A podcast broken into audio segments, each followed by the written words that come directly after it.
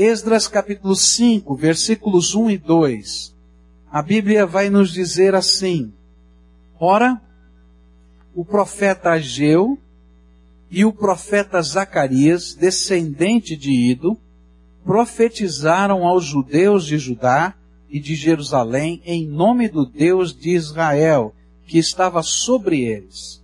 E então Zorobabel, filho de Sealtiel, e Jesua, filho de Josadaque, começaram a reconstruir o templo de Deus em Jerusalém, e os profetas de Deus estavam com eles e os ajudavam.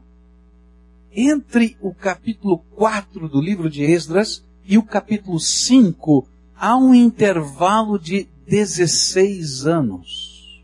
Durante 16 anos toda a obra parou, porque havia uma ordem do imperador, e naquele contexto e naquele tempo, desobedecer uma ordem do imperador representava pena de morte. Ainda mais quando você é acusado de traição, de insurreição contra o governo. 16 anos. E aí esses dois profetas se levantam no meio do povo e começam a pregar. E a minha pergunta é, o que, que eles pregavam? A ponto de dar coragem ao povo de mesmo com uma ordem do imperador recomeçarem a construção. Nós vimos uma das mensagens que se encontra em Ageu, capítulo 1, onde a palavra do Senhor vai discorrer o que foi dito por um dos profetas. E se a gente pudesse resumir essa mensagem de Ageu numa frase simples, eu diria o seguinte: durante 16 anos, vocês decidiram temer mais o rei do que a Deus. Esta foi a mensagem de Ageu. Vocês estão com tanto medo do rei que vocês pararam tudo, mas vocês não temem o Senhor dos céus e da terra e não escutam a voz dele. E a mensagem de Ageu continuava dizendo: olha, presta atenção aonde esta inversão de valores tem levado a vocês. E aí então Ageu vai dizer, olha, vocês estão vivendo uma crise financeira? Vocês imaginavam que iam conseguir estar bem de vida a essa altura, mas não adiantou nada. Vocês continuam tendo um sentimento tremendo de insaciabilidade, um sentimento de desamparo. Vocês vivem como que quem tem uma bolsa furada, bota dinheiro em cima e está saindo pelo ladrão. Não tem jeito. Vocês têm um profundo sentimento de frustração, porque vocês chegaram nessa terra com uma alta expectativa que foi frustrada. E o sopro de Deus dissipou tudo que vocês conseguiram guardar. Sabe por quê? Porque toda vez que a gente não teme a Deus em primeiro lugar na nossa vida, nem coloca o reino de Deus em primeiro lugar na nossa vida, a gente perde a bênção de Deus sobre nós. O povo ouvindo a mensagem de Ageu o Espírito de Deus tocou o coração deles e eles temeram a Deus. E temendo a Deus se levantaram e ainda que não houvesse acontecido nada no contexto político, não houve um levantamento do embargo, eles continuaram a construção, sem que houvesse permissão para isso. Simplesmente porque disseram, eu vou temer primeiro a Deus do que temer aos homens. O que que o outro profeta que Zacarias ensinou? E nós vamos encontrar a profecia dele no capítulo 4 do seu livro, livro de Zacarias, capítulo 4. E eu vou pensar aqui deste capítulo alguns pedacinhos da sua profecia. A palavra de Deus diz assim, Zacarias 4, verso 7. Quem você pensa que é? Ó oh, montanha majestosa! Diante de Zorobabel você se tornará uma planície, e ele colocará a pedra principal aos gritos de Deus abençoe! Deus abençoe! Parece que na arquitetura de Deus, no planejamento de Deus, Ageu chegou e deu uma palavra dura. Escuta aqui. Quem é que manda? Deus ou imperador? Quem é o Senhor da tua vida? Mas logo em seguida Deus manda o profeta Zacarias. E o profeta Zacarias é o profeta da esperança. O que vai acontecer é que aquele povo se levanta e começa a construção. E imediatamente após o começo da construção, chegam os oficiais dos samaritanos que governavam a terra, que estavam debaixo da orientação da Pérsia, e chegaram e disseram, o que vocês estão fazendo? Nós estamos construindo o templo do nosso Deus. Ah, me dá aí o seu nome. Eu quero saber o seu nome e nome da sua família, porque eu vou notificar o imperador que você está fazendo isso. E eles saíram agora coletando os nomes. Já pensou? E de repente todo mundo começou a ficar amedrontado. E agora? Pegaram o meu nome, pegaram o meu CPF, pegaram o meu RG, todo mundo tem agora tudo, sabe o nome da minha família. E as consequências de você ser um traidor eram sérias. Você morria e a sua família perdia todos os bens. Que você era, afinal de contas, um traidor. E começou aquele momento de angústia. E agora, Senhor, o que é que vai acontecer? E aí Deus levanta Zacarias. E Zacarias chega para o meio dos trabalhadores. A gente para de novo, continua. E ele diz assim: Quem você pensa que é, ó montanha majestosa? Diante dos gritos de Zorobabel, governador dos judeus, você se tornará uma planície. E ele colocará a pedra principal aos gritos de Deus abençoe, Deus abençoe, Deus abençoe. Que pergunta interessante. Quem é maior?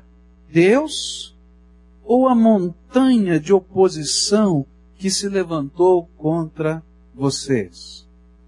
Toda vez que você desejar fazer a vontade de Deus, você vai ter que responder esta pergunta: Quem é maior? Quem é maior? E muitas vezes você vai enfrentar situações semelhantes. Montanhas enormes, verdadeiros gigantes, sempre se erguem diante dos servos de Deus.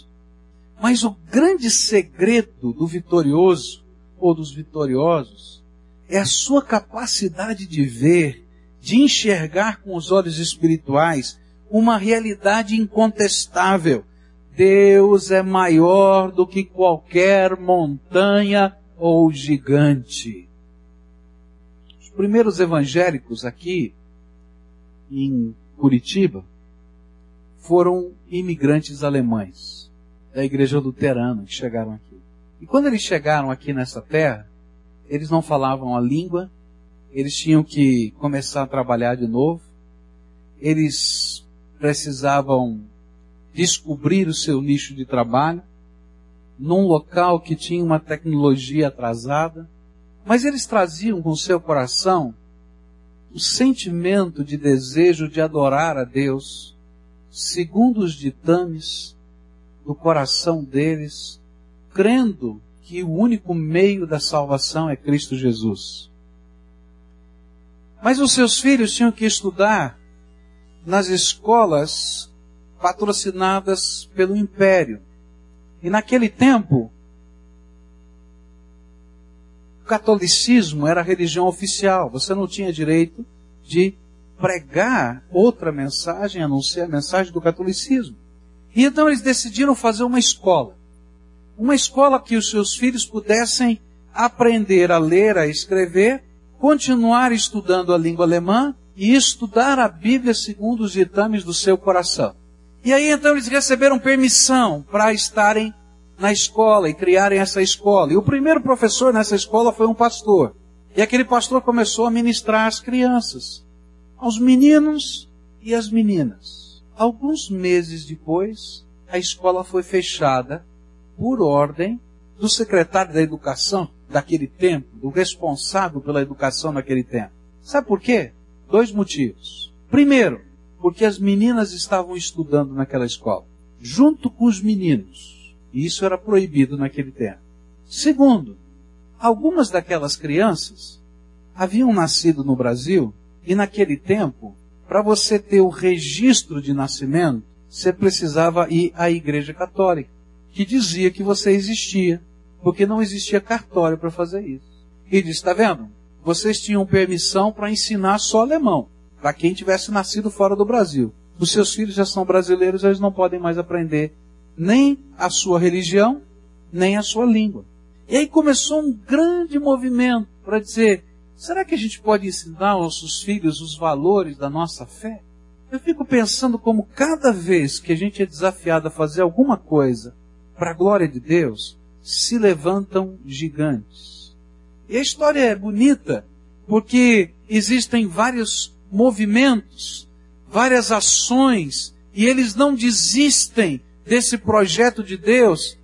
E as montanhas, até do Império Brasileiro, se curvam diante das orações do povo de Deus. E assim aconteceu aqui nessa cidade. E essa escola existe até hoje. Porque Deus ouviu as orações daqueles pais. E nem toda a força do império foi capaz de fechar aquela escola. Sabe, queridos, o que Zacarias está dizendo para mim e para você é: quando você está no caminho do Senhor, fazendo a vontade de Deus, vão se levantar gigantes. Mas será que você é capaz de crer que não existe montanha de opressão, de dificuldade maior que a capacidade de Deus de intervir? Mas eu quero dizer para você que, na maioria das vezes, parece ser um bom senso a gente imaginar que é melhor recuar. Mas para Deus isso é uma grande tolice. Porque Ele sabe quem Ele é. Talvez você não saiba. Mas Ele sabe que Ele é poderoso o suficiente e que nem montanhas e nem gigantes podem se opor à grandeza do seu poder. Será que existe alguma coisa impossível para Deus?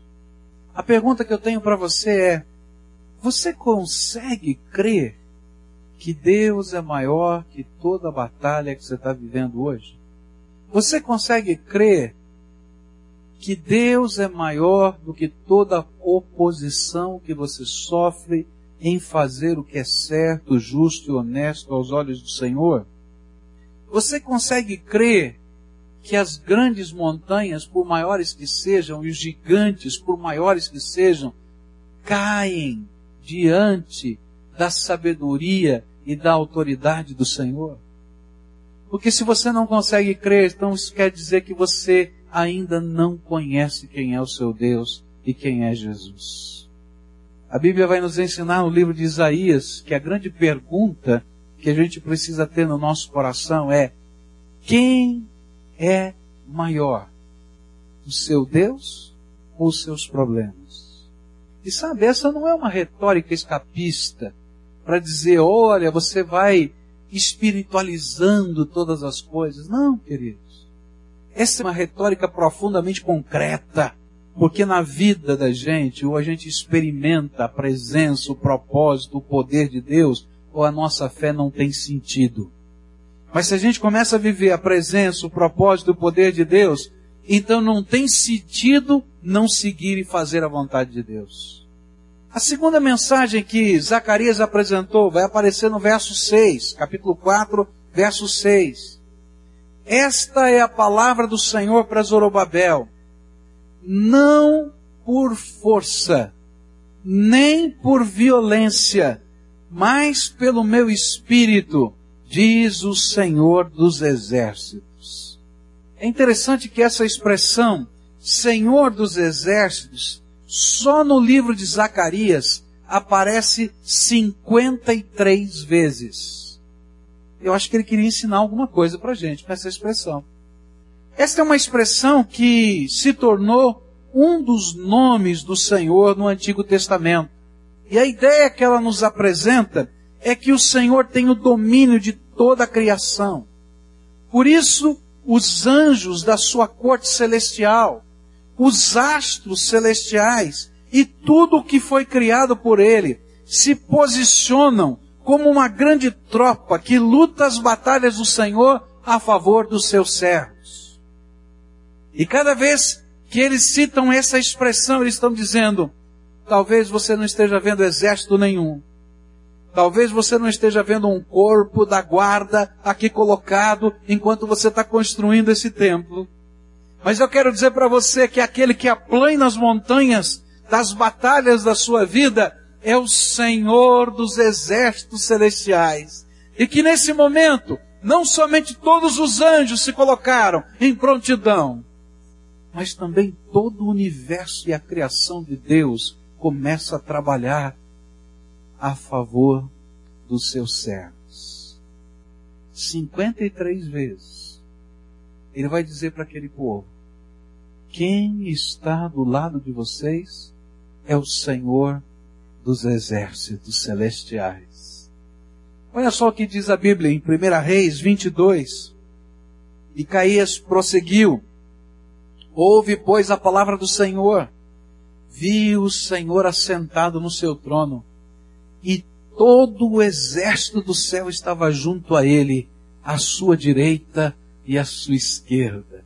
Queridos, agora, nesse instante, os meus olhos aqui não conseguem ver, mas nesse instante, Deus está sentado no seu trono e ele não somente tem toda a autoridade no céu e na terra, porque a Bíblia diz que ele é Senhor de tudo. Não somente a sua palavra é poderosa para criar do nada qualquer coisa, como ele criou do nada todo o universo. Mas além de tudo isso, existe um exército de Deus colocado em posição de batalha. E esse exército de Deus é formado por anjos. E esse exército de Deus representa o controle de toda a criação a nosso favor. A Bíblia tem vários momentos em que ilustra para a gente como o exército de Deus está trabalhando. Há um trecho no Velho Testamento que diz que o povo de Israel estava sitiado pelos seus inimigos e o contingente da batalha dos israelitas era tão pequenino e aí Deus fez chover de noite. Só num pedacinho do deserto. Só num pedacinho do deserto. E de manhã cedo, os inimigos que não viram a chuva no meio da noite, viram o sol nascendo e o sol batendo naquelas poças d'água no meio do deserto, e eles não tinham visto a chuva. E viram aquela cor meio avermelhada sobre o chão e começaram a dizer: Olha só, eles brigaram entre si, entre as tribos de Israel e se mataram uns aos outros. Olha as poças de sangue que estão espalhadas pelo deserto. E correram na direção daquelas poças de sangue para pegar o despojo da batalha. E quando chegaram naquele lugar, descobriram que eram poças d'água e caíram numa grande cilada que não foi planejada pelo maior dos generais daquele tempo, dos israelitas, mas o Senhor dos exércitos tinha colocado os exércitos no céu a favor do seu povo. A palavra de Deus diz que a cidade de Jerusalém foi sitiada e está lá o rei Ezequias desesperado e ele vai ao templo e ele ora a Deus e ele diz, Senhor, olha as cartas de ameaça que mandaram.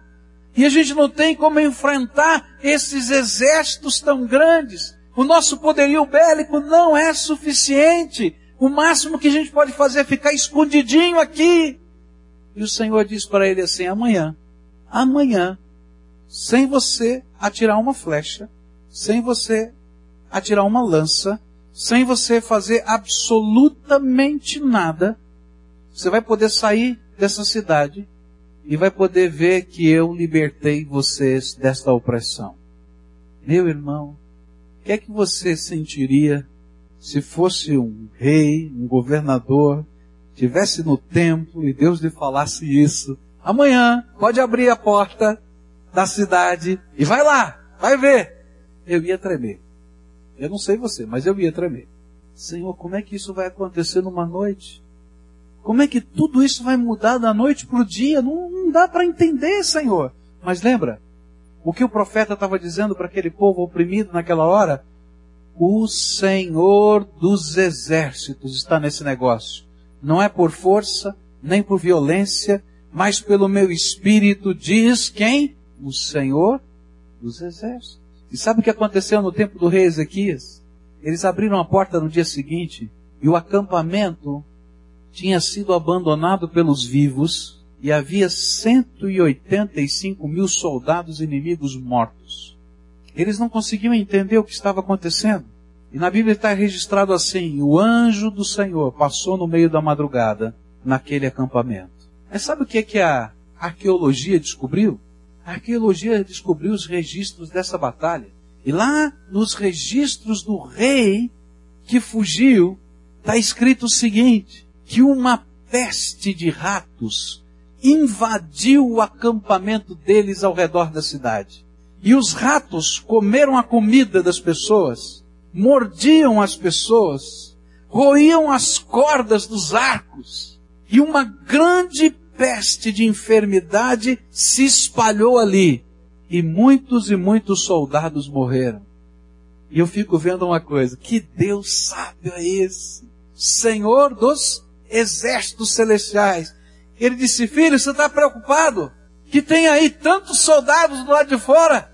Já estou mandando aqui uma ordem para os meus exércitos. E aí Deus, na sua ironia, ele diz assim, quem é que eu vou mandar lutar com esse povo? Já sei. Todos os ratos do deserto. E eu não estou falando daquele filme, não, antigo, né? Todos os ratos do deserto. Vão lá! E os ratinhos Toda a criação está debaixo da autoridade de Deus. Você consegue crer que Deus é por você? Olha só o que a Bíblia está dizendo. O Todo-Poderoso, o Senhor, não é por força, nem por violência, mas pelo meu espírito, diz o Senhor dos Exércitos. Você deu o seu nome lá para o imperador? Ele está com o seu nome? E daí? Qual é o problema? Não vai ser por força, não vai ser por estratégia, não vai ser por política, não vai ser por exército, não vai ser por revolução. Eu simplesmente vou atuar com o meu espírito e isso é mais do que suficiente, porque eu sou o Senhor dos exércitos. Uau! Você consegue crer nisso? Olha só o que diz a Bíblia em Provérbios 21. O cavalo prepara-se para o dia da batalha mas a vitória vem do Senhor. Se eles pudessem entender que aquela era uma batalha espiritual que os levava a decidir a quem eles serviriam e a quem eles honrariam e temeriam, se eles dessem passos de fé concretos na direção do fazer a vontade de Deus, então o Senhor lutaria a batalha deles. Olha só o que o profeta Zacarias vai dizer no capítulo 9, versículo 8. Acampar-me-ei ao redor da minha casa para defendê-la contra as forças militantes, para que ninguém passe, nem volte, que não passe mais sobre eles o opressor, porque agora vejo isso com os meus olhos. Essa é uma oração que eu faço que o Senhor coloque os seus anjos aqui ao redor desse lugar, que o Senhor coloque os seus anjos na porta de entrada, na porta de saída, na volta do teu povo, para que todo o estratagema do diabo não tenha lugar aqui dentro.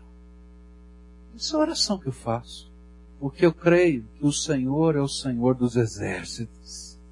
Queridos, muitas das batalhas que nós estamos enfrentando não serão vencidas com a sua inteligência, com a sua capacidade, com o seu dinheiro, com os esquemas políticos, com os lobbies da vida. Elas serão vencidas porque o Senhor que se assenta no trono vai dar um decreto.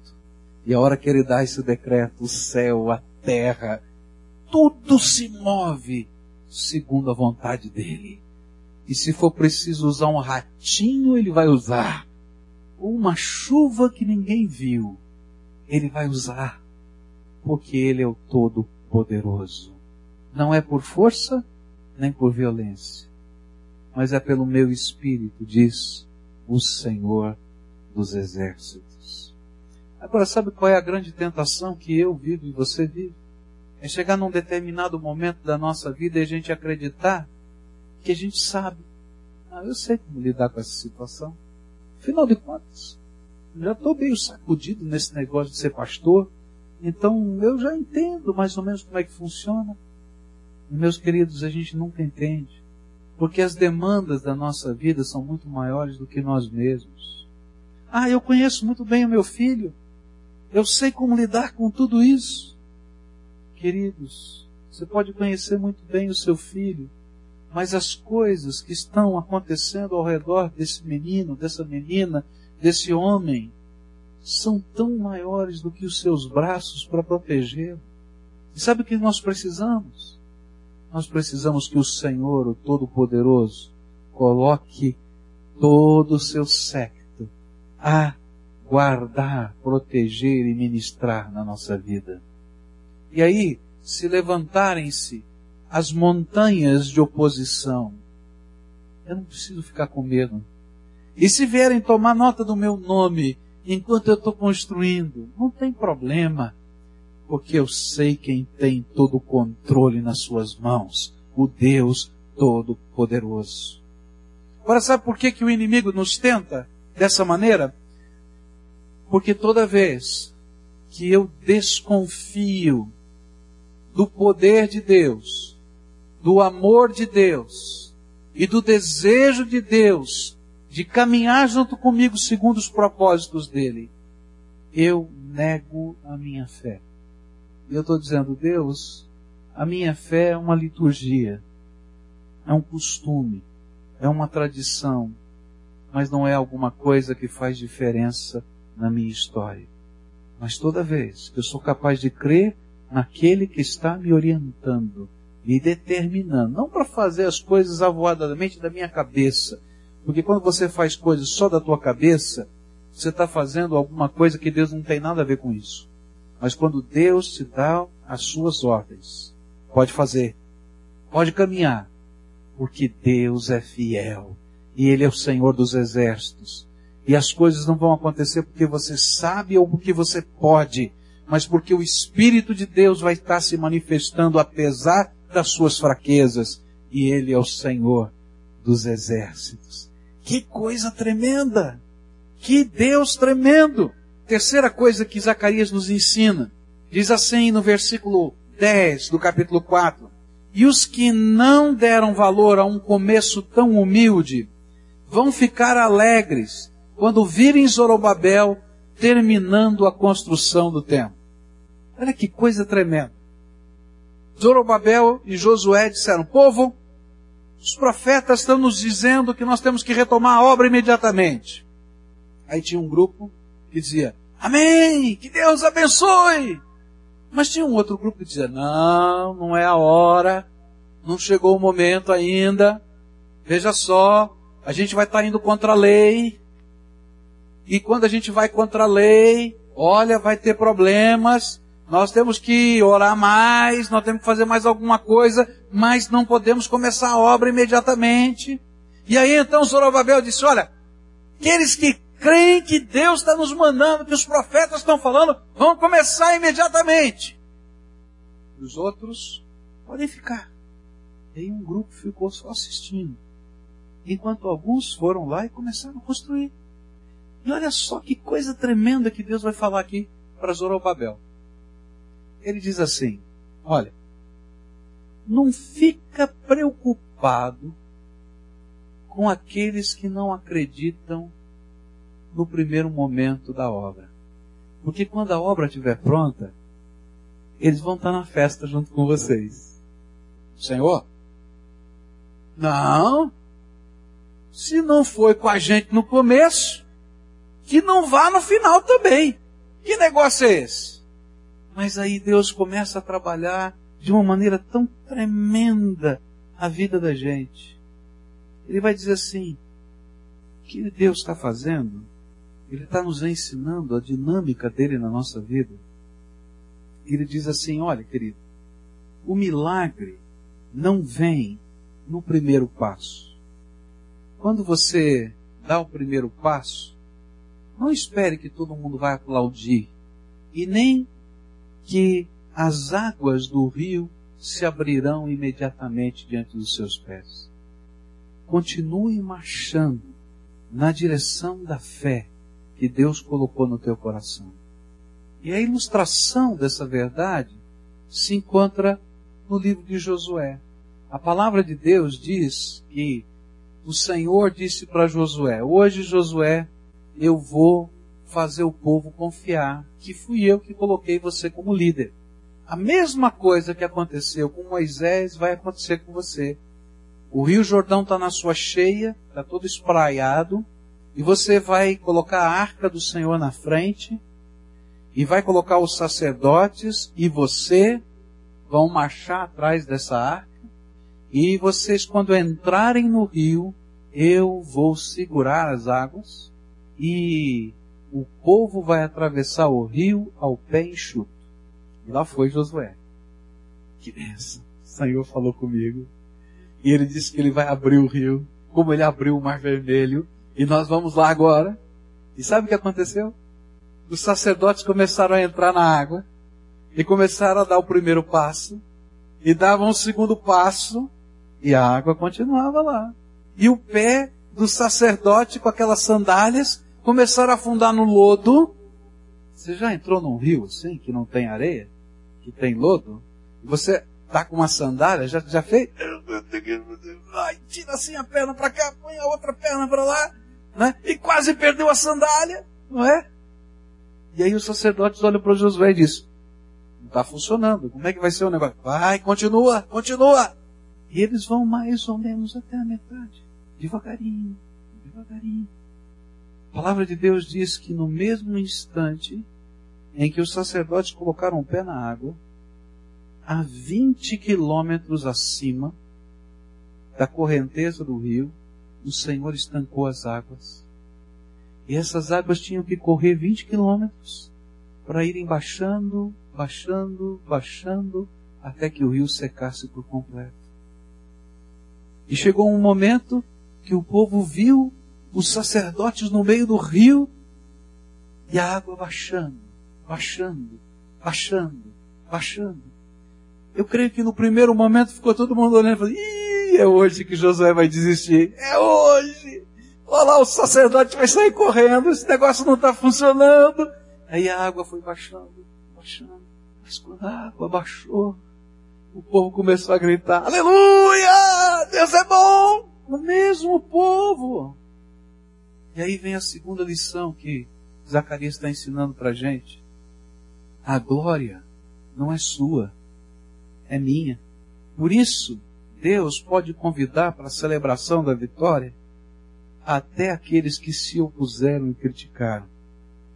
Pois a glória é sempre dele, e o repartir da alegria se torna testemunho da sua natureza e propósito de congregar o seu povo em torno da sua presença o que Deus estava dizendo para Zorobabel e Josué, os líderes do povo naquela época, era: não se preocupe, eles não podem impedir a obra do Senhor.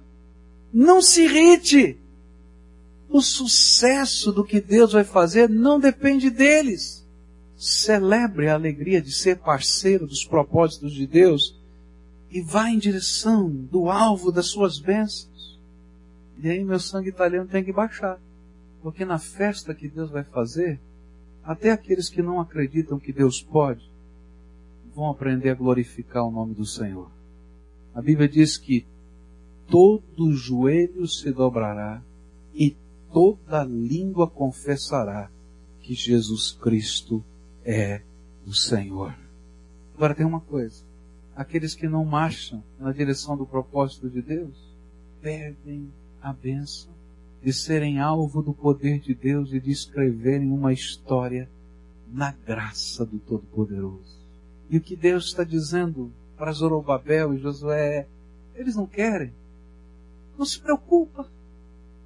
O que importa é que eu sou contigo. Vai. Sou eu que garanto. Não é a Assembleia que garante. Sou eu que garanto. Não é a quantidade de obreiros nessa obra que garante, sou eu que garanto. Você acredita nisso? Qual é a aplicação disso para a minha vida e para a tua vida? É uma coisa muito simples, querido. Nem sempre você vai receber aplausos enquanto está fazendo a vontade de Deus. E nem sempre no primeiro passo as pessoas verão o poder de Deus. Mas continua marchando. Porque enquanto você está marchando, Deus revela a sua glória. Não para que você fique cheio de orgulho, porque você não fez nada, quem fez foi o Senhor. Mas para aqueles que ainda não creem no poder de Deus, possam crer que Deus é Deus. E que não depende deles a nossa vitória, mas a vitória do Senhor na nossa vida. O que, que Deus quer ensinar? Qual é a mensagem de Deus para a minha vida e para a sua vida hoje? Querido, uma coisa muito simples. Muito simples. Deus quer fazer algumas coisas na tua vida. Deus quer acertar algumas coisas na tua vida. Deus quer mexer nas estruturas da tua casa. Deus quer entrar no concreto dos desafios da tua vida. E o inimigo está dizendo: olha, isso é impossível, não dá, não funciona, não tem jeito. E aí o Senhor vai dizer para você: tem alguma montanha grande demais que eu não possa aplainar pelo meu poder? Tem algum gigante forte demais que eu não possa enfrentá-lo com a minha graça? E aí lá dentro do teu coração você já está dizendo, é verdade, Senhor, tu és grande, tu és poderoso, mas eu estou aqui, Senhor, e as coisas que eu estou vivendo são concretas. O que, que eu faço? O Senhor vai dizer para você, continua andando, continua me amando, continua me servindo, Continua colocando em prática aquilo que eu tenho te ensinado. Porque não será pela tua estratégia, não será pela tua força, pela tua capacidade, que as coisas vão acontecer. Eu estou agindo. Você está orando pela conversão de alguém, queridos? Está dizendo, esse coração é duro demais, Deus. O Senhor é poderoso. E não vai ser de você ficar falando duzentas vezes para essa pessoa a mesma coisa, que ele vai se render a Jesus. Descansa no poder de Deus e faz aquilo que Deus mandou você fazer.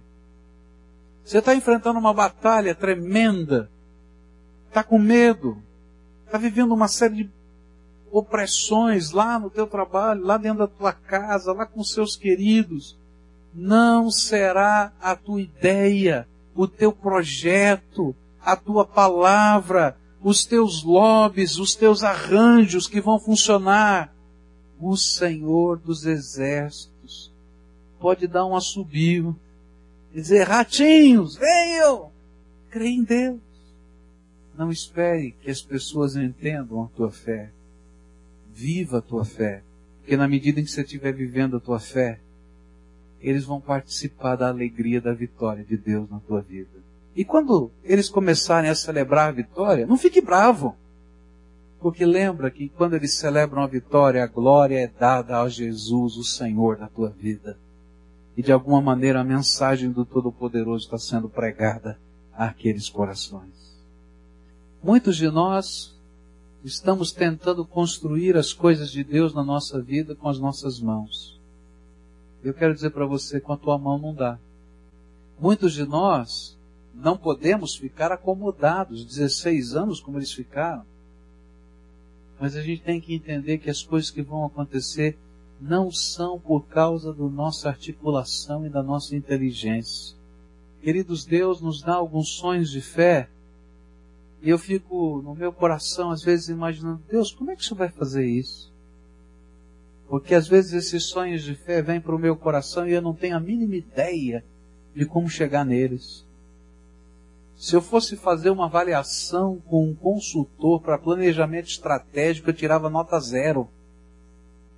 Tenho certeza disso. Mas sabe o que é gostoso? É que o, aquele que planeja todas as coisas, o Todo-Poderoso, não tira nota zero. Ele é Deus.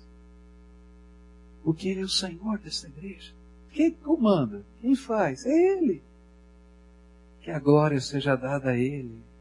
E às vezes a gente tem tantos temores no coração, tanta angústia, tanto medo.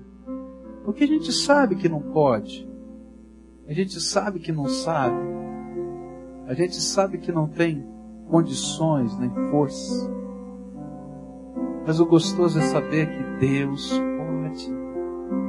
Deus sabe. E ele não perdeu o controle.